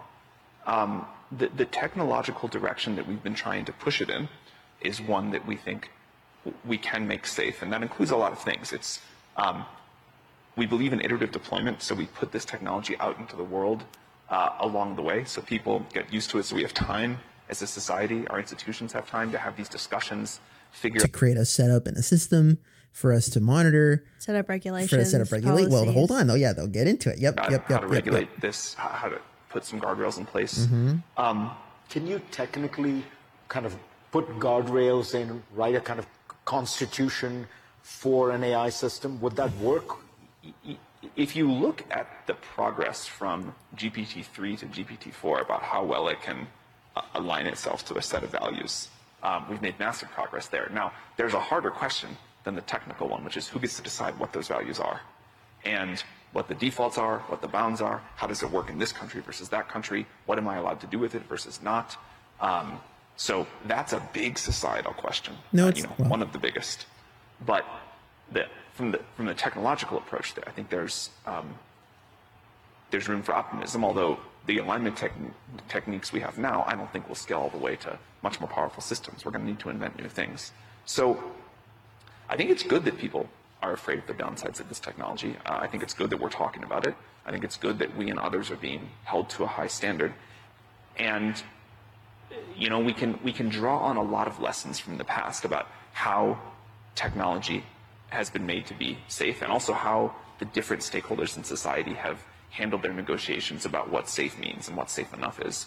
Um, but I I have a lot of empathy for the the general nervousness and discomfort of the world towards companies like us and you know our, our the other people doing similar things. It, it's not them. It, Well, they're just the ones putting it out well, there. and then also, if they're so concerned, why the fuck do they have an app store? That's my question. Like, if this is such a terrible thing, Right. what it, does this really outweigh the like the the benefits outweigh all of this fear? Well, and that these and like if it's risks? if it's the end of humanity, as Rogan calls it, right? Yeah. And then then why why are we not why do we need to embrace it? right? Why do and we need instead to we're- introduce and, it? And instead, we're commercializing it, right? to Right, the point where you can go to an app store and pick up a, a cool AI app that can send you to the metaverse or whatever. It- yeah, yeah. But uh-huh. uh, uh, exactly, yes. I'm gonna finish the next thirty seconds. just like wh- why is our future in their hands um, and wh- why are why do they why are they doing this? Why do they get to do this? And i think it is on us. I, I mean i believe and i think the world now believes that the, the benefit here is so tremendous that we should go do this.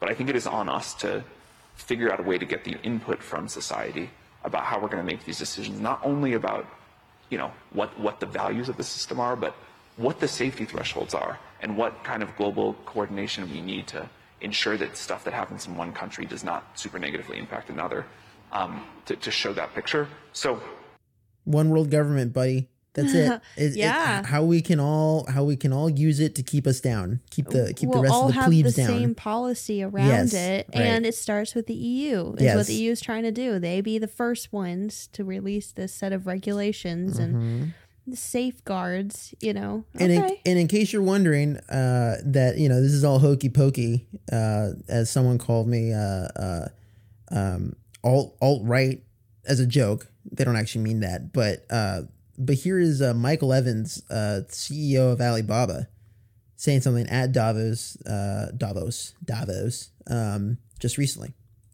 last week. an ability for consumers to measure their own carbon footprint. What does that mean? That's where are they traveling? How are they traveling? What are they eating? What are they consuming on the platform? So, individual carbon footprint tracker. Stay tuned. We don't have it operational yet, but this is something that we're working on.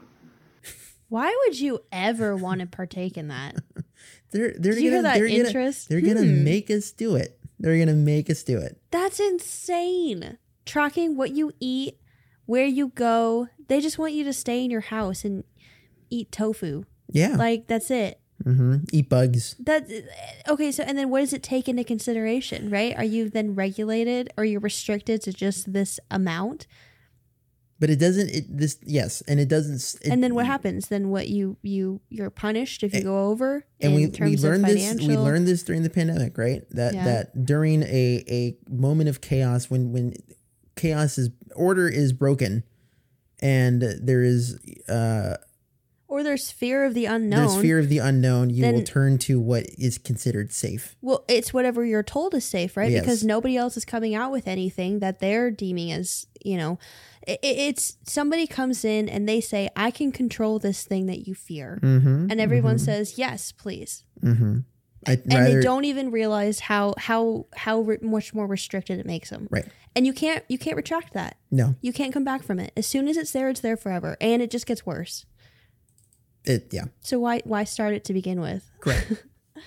but not to fear. Uh, if we do have, uh, if if there is a need for for more help um, to potentially make us all enslaved into this uh, technocracy, uh, technocracy, uh, this this technological society and Yeah. its potential future, um, we we can always import a couple people that won't object to the issues at hand uh, that will just say, "Go for it. We're down for anything you offer. We're so long as we, as long as we get that, we're down to clown, brother. As long as we get that green card, everything's sweet."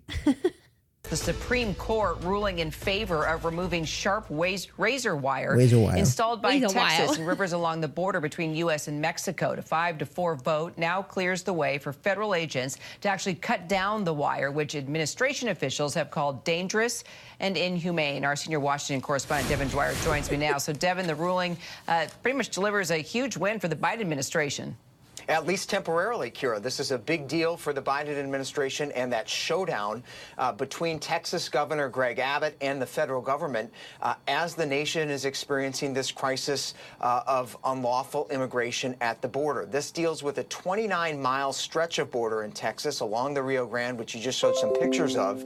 Uh, and here's the order uh, that says the federal government can move forward with clearing away this uh, razor wire, concertina wire that was installed by the state of Texas. Now, the federal government, which has the authority of overseeing immigration policy, of course, federal border agents there, said that this wire was getting in the way of their duties. They said that they did not want it there. They said it was dangerous and inhumane. The Biden administration argued uh, in court, Kira, that this was uh, in, infringing on federal authority to execute immigration policy.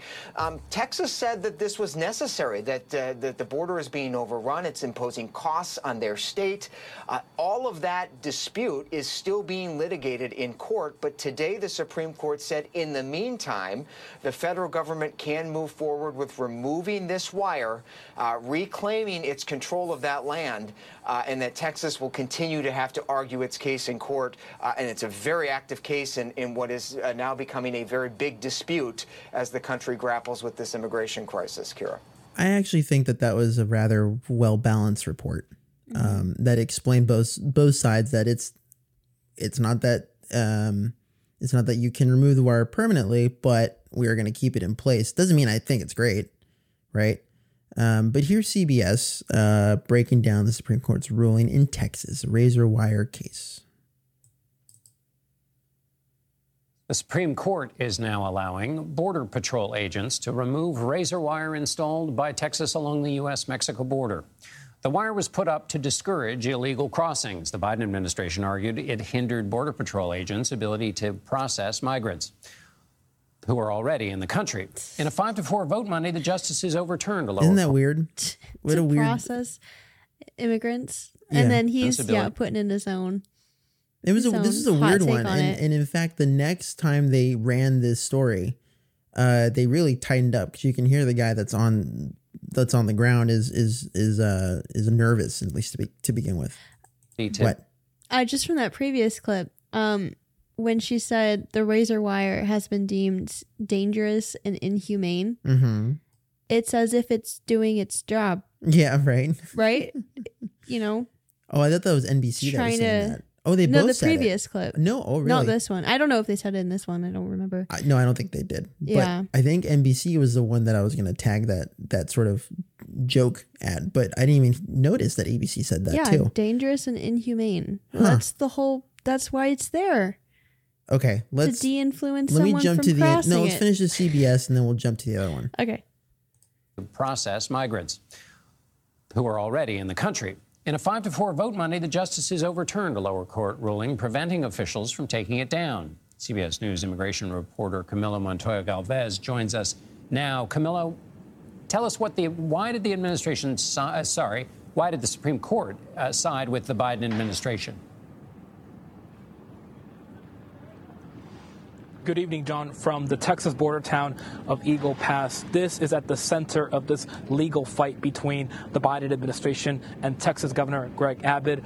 This is one of the sections, John, of the U.S. Mexico border where Texas National Guard soldiers, some of whom you can see behind me, have been setting up and assembling razor wire to repel migrants from swimming across the Rio Grande and entering the U.S. illegally. By suspending this lower court ruling, the Supreme Court is saying that the Biden administration can now remove that razor wire that Texas has put in place to process migrants on U.S. soil. This was a brief order that did not include a legal justification, John, but we do know that the administration had said and argued to the High Court that this razor wire was obstructing and impeding Border Patrol operations, including efforts to process migrants who are already on American soil and to respond to medical emergencies. It's important to note, John, that once migrants get into the middle of the Rio Grande, they're technically on U.S. soil, and Border Patrol has no option but to process them and determine what those migrants should end up, what should end up happening to those migrants, I should say, whether they should be deported, released into the country, or detained for the adjudication of their cases. Texas, for its part, John, has said that this effort is designed to deter illegal border crossings. So what happens now? Can Texas challenge um, the Okay, dis- they, they go on and they will challenge it in New Orleans, but um, Well, no one has ever mentioned that it's halfway through the Rio Grande that they're technically on U.S. soil. yeah, Nowhere has anybody ever said that. that is true. I've never heard that. That as soon as they're halfway across the river, they're on U.S. soil, and the Border Patrol has no choice but to process them. Right. I mean, okay, now I understand the need to not have, you know, more so the need to not have the razor wire there. Because if they're already there, stored legally, then you have to. It is pretty That's bone policy. though. I think Texas did put barrels with a razor wire. Oh no, they did. They started Yeah. floating it, Mhm. and it's like a permanent. But I mean, they surely they have to have something under the water, right? Because then you're gonna have I people trying to swim under it. I'm sure that yeah. Well, here's NBC. All three of the same storylines, by the way. Um, yeah. See if we notice anything. You picked up on a couple of subtleties, they all sound pretty much the same. A legal battle at the southern border over razor wire installed by Texas officials to stop migrants. The Supreme Court tonight giving the Biden administration a win in its effort to remove that wire fencing. Laura Jarrett is here. Notice Laura, how he didn't say temporary. It, this is just this is Oh, it's a temporary ability. the first one did. The first ABC clip said. So wh- That- that's why I said that what? ABC gave the mo. Yeah, you got to hear it again. Listen. Supreme Court ruling in favor of removing sharp razor wire installed by Texas and rivers along the border between U.S. and Mexico. To five to four vote now clears the way for federal agents to actually cut down the wire, which administration officials have called dangerous and inhumane. Our senior Washington correspondent Devin Dwyer joins me now. So, Devin, the ruling uh, pretty much delivers a huge win for the Biden administration. Like she she sold it like this is a victory, and Well, and yeah. this reporter didn't go with the flow of it, which Oh, who she just well yeah listen passed off to? yeah listen At least temporarily, Kira. This is a big See. deal for the Oh. Biden administration and that showdown uh, between Texas Governor Greg Abbott and the federal government uh, as the nation is experiencing this crisis uh, of unlawful immigration at the border. So this deals he, with a when he says temporary, is it a temporary order, meaning that they can te- for a, a short period of time they're they allowed need to to cut down? remove it because Or- they haven't decided. Yeah, but but but they said they passed it. Just listen. No, but or does he mean there's going to be something else that comes up that's going to like from Texas just like retaliation against? The Well, yeah, it's gonna get appealed. Is that what he But- means by the use of temporary? Should we hear it again? Well, I don't know that that's really going to be answered. Well then, It's more so what was the order that was passed? Yeah. Like, Oh. what are the details of it? Is Mhm. it a long standing, the Border Patrol will always have access, or do they only have access for a short period of time? We can play the NTD clip at the end. How about that? Which I think does a better summary. But let's finish this one up. 29 mile stretch of border in Texas along the Rio Grande, which you just showed some pictures of. Uh, and here's the order uh, that says the federal government can move forward with clearing away this. Uh, razor wire, concertina wire that was installed by the state of Texas. Now, the federal government, which has the authority of overseeing immigration policy, of course, federal border agents there, said that this wire was getting in the way of their duties. They said that they did not want it there. They said it was dangerous and inhumane. The Biden administration argued uh, in court, Kira, that this was uh, in, infringing on federal authority to execute immigration policy. Um, Texas said that this was necessary, that, uh, that the border is being overrun. It's imposing costs on their state. Uh, all of that dispute is still being litigated in court. But today, the Supreme Court said, in the meantime, the federal government can move forward with removing this wire, uh, reclaiming its control of that land, uh, and that Texas will continue to have to argue its case in court. Uh, and it's a very active case in, in what is uh, now becoming a very big dispute as the country grapples with this immigration crisis, Kira. Okay, and now Oh, here's okay. Yeah, So the- it could be changed. You could yes, that's that's what I was trying to get. at. Okay. And NBC does their portrayal of the storyline. And remember, uh, ABC, CBS, and NBC both all of them said that like it's a done deal. Yeah, And then at least with. ABC, and I don't remember CBS specifically, but at least with ABC, they were like, not so fast, fuckers. Um, So that first clip was from ABC. The one you just heard is from ABC. Okay, and this next one is NBC. The legal battle at the southern border over razor wire installed by Texas officials to stop migrants. The Supreme Court tonight giving the Biden administration a win in its effort to remove that wire fencing. Laura Jarrett is here. Laura, what's the practical impact of this? Lester, the upshot is that Border Patrol agents should be able to start cutting down or moving this razor wire that Texas officials had installed at the border, and they should be able to do it right away. Now, the Biden administration had gone to the high court over this, arguing the fencing's impractical and dangerous when migrants get stuck in there. The justices deciding to decide with the administration on this issue, five to four. Texas had originally installed the fencing to prevent illegal border crossings, arguing the Biden administration simply hasn't done enough to stop the number of migrants coming over from Mexico. This case, of course, part of a much larger fight between Texas and this White House over border security. Lester, tonight, the state saying in a statement this fight is not over. Thanks for Yeah, they didn't really. They didn't. yeah, it's just at the end there. It was at the Fight's end. not over. There- but who's listening to the first? Who's listening to the end portion? There- The- it's even the, headline. collective message is they've won. Texas has yes, lost. and even the headline: Supreme Court allows Biden administration to remove border razor wire, um, which is true to some extent, but it's Uh-huh. not the whole story. So then here's NTD uh, that sort of threw a threw a curveball at me, which I kind of it caught me off guard. And the border dispute between Texas and the federal government continues. The Epoch Times is in Texas, bringing us firsthand reporting. Meanwhile, Texas Senator Ted Cruz giving a heated answer while speaking with NTD in Washington earlier today. NTD's Ariane Pazdar has an update. Homeland Security sent yet another letter to Texas demanding unrestricted access to Shelby Park. The department writes the state has alleged that Shelby Park is open to the public, but we do not believe this statement is accurate, adding that Texas continues to restrict U.S. Border Patrol's access to the park. Now, the letter also cites a Monday Supreme Court ruling which says that the federal government is allowed to remove razor wire deployed by Texas. And on Tuesday, a spokesperson for Texas Department of Public Safety commented on this Supreme Court ruling while talking to our sister media, the Epoch Times.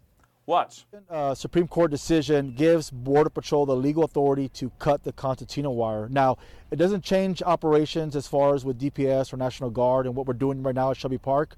Um, there is still restricted access uh, to U.S. Border Patrol to enter the park. Texas, meanwhile, continues to install more fencing and razor wire.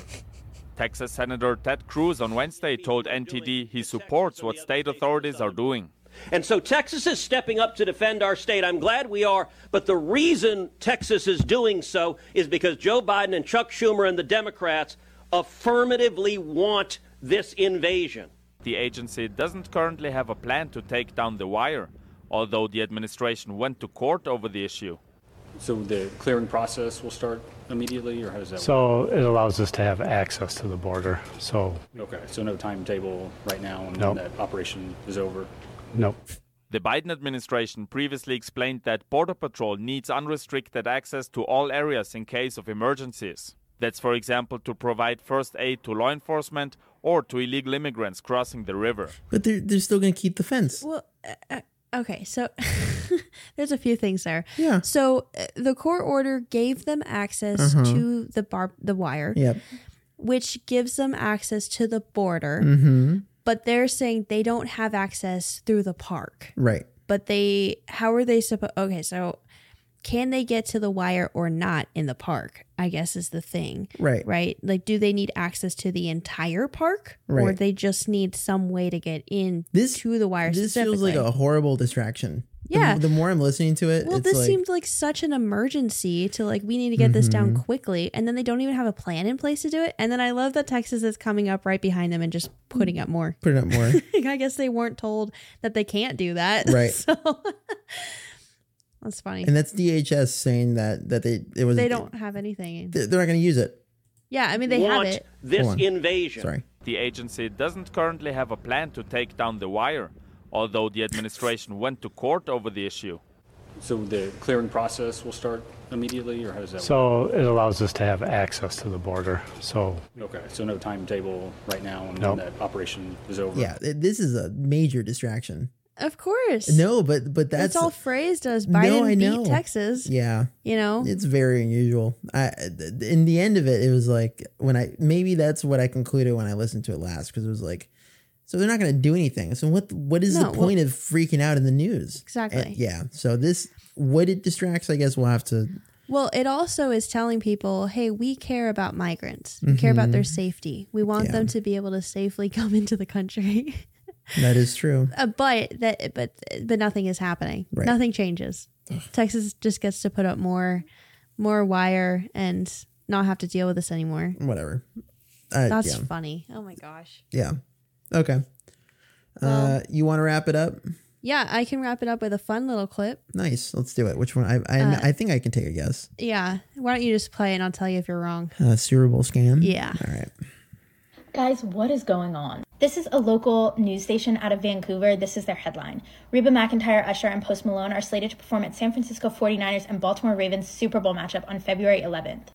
There are still eight teams left in the playoffs. How do they know that the Super Oh, Bowl is going to be the 49ers and the Ravens? Wait. wait What? Hold on. Just let it play. There are still eight teams left in the playoffs. How do they know that the Super Bowl is going to be the 49ers and the Ravens? Oh. What? And we're back at the Super Bowl logo theory. The logo is purple and red. The Ravens are purple. 49ers are red. Yeah, that theory's been out for a bit. That um that the Super Bowl logo for the year is based on the team colors. You know what's funny though? The NFL is listed at, under the same titles as the WWE, meaning that it's a theatrical show. Oh, really? Mm-hmm. Yeah, lawyers. Uh, that that is the the the when they when they apply for a business, that's that's what they're labeled under. Whoa. Mhm. They're more I guess they are entertainment. Isn't Right, that any correct. sports? Uh, Like any kind of sporting. We- we- We, should reference maybe the MLB or the Are tennis league, or it? I don't know. Yeah, because it is a show. But sh- I mean, in the Mm. form of its entertainment. I guess so. But is it is it but like it's listening to the same right. Anyways, yeah, that that came out a few weeks ago, and obviously the Super Bowl has not That's a been announced shame. That yet. really breaks my theory for uh for Taylor Swift selling and and, Oh, uh, and Mr. Pfizer selling She's in, selling uh, vaccines. She why? Oh, because if he won the Super Bowl, Or, or was in the more. Super Bowl, right? Yeah, well, she's well. A lot of people were thinking she was going to perform, but she's going to be in Japan at that time, so Oh, really? she can't perform. Fuck. Yeah. Okay. Damn it. So we got Reba McEntire, which and Usher. That felt so random. If that's and they have been slated in, like they have been confirmed as they are the halftime show. They're locked in. Yeah, they're locked in. Locked in. Um, but and apparently the teams that are playing are locked in too. So locked in. And there we go. okay. Uh the the while it's still down. I'm gonna work on it this week. Um do we have an outro that we've oh right. Uh I did have smooth jazz. Oh yeah. Well, I guess Why don't you do your outro and I'll I'll look for music. I guess since the wallet's still down, I mean they can still you can still message us on podcasting 2.0. we still apps, need an right? email, folks. We still need a we still Yeah, like to send hear an back email. from someone that's Um, not family. Our email, in case you don't know from other episodes, is pleb2pleb.podcast at gmail.com. That's P L E B, the number two, P L E B dot podcast at gmail.com. Send us a message. Say hi. Unless you know us in person, then don't. Because that would get our hopes up, right?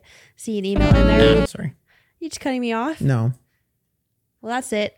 Thanks for listening. Did, did you give the email out? yeah, you didn't listen? One more time for just for the group. pleb2pleb.podcast at gmail.com. Send us something, anything. Anything? Anything. Send us a monologue to a movie.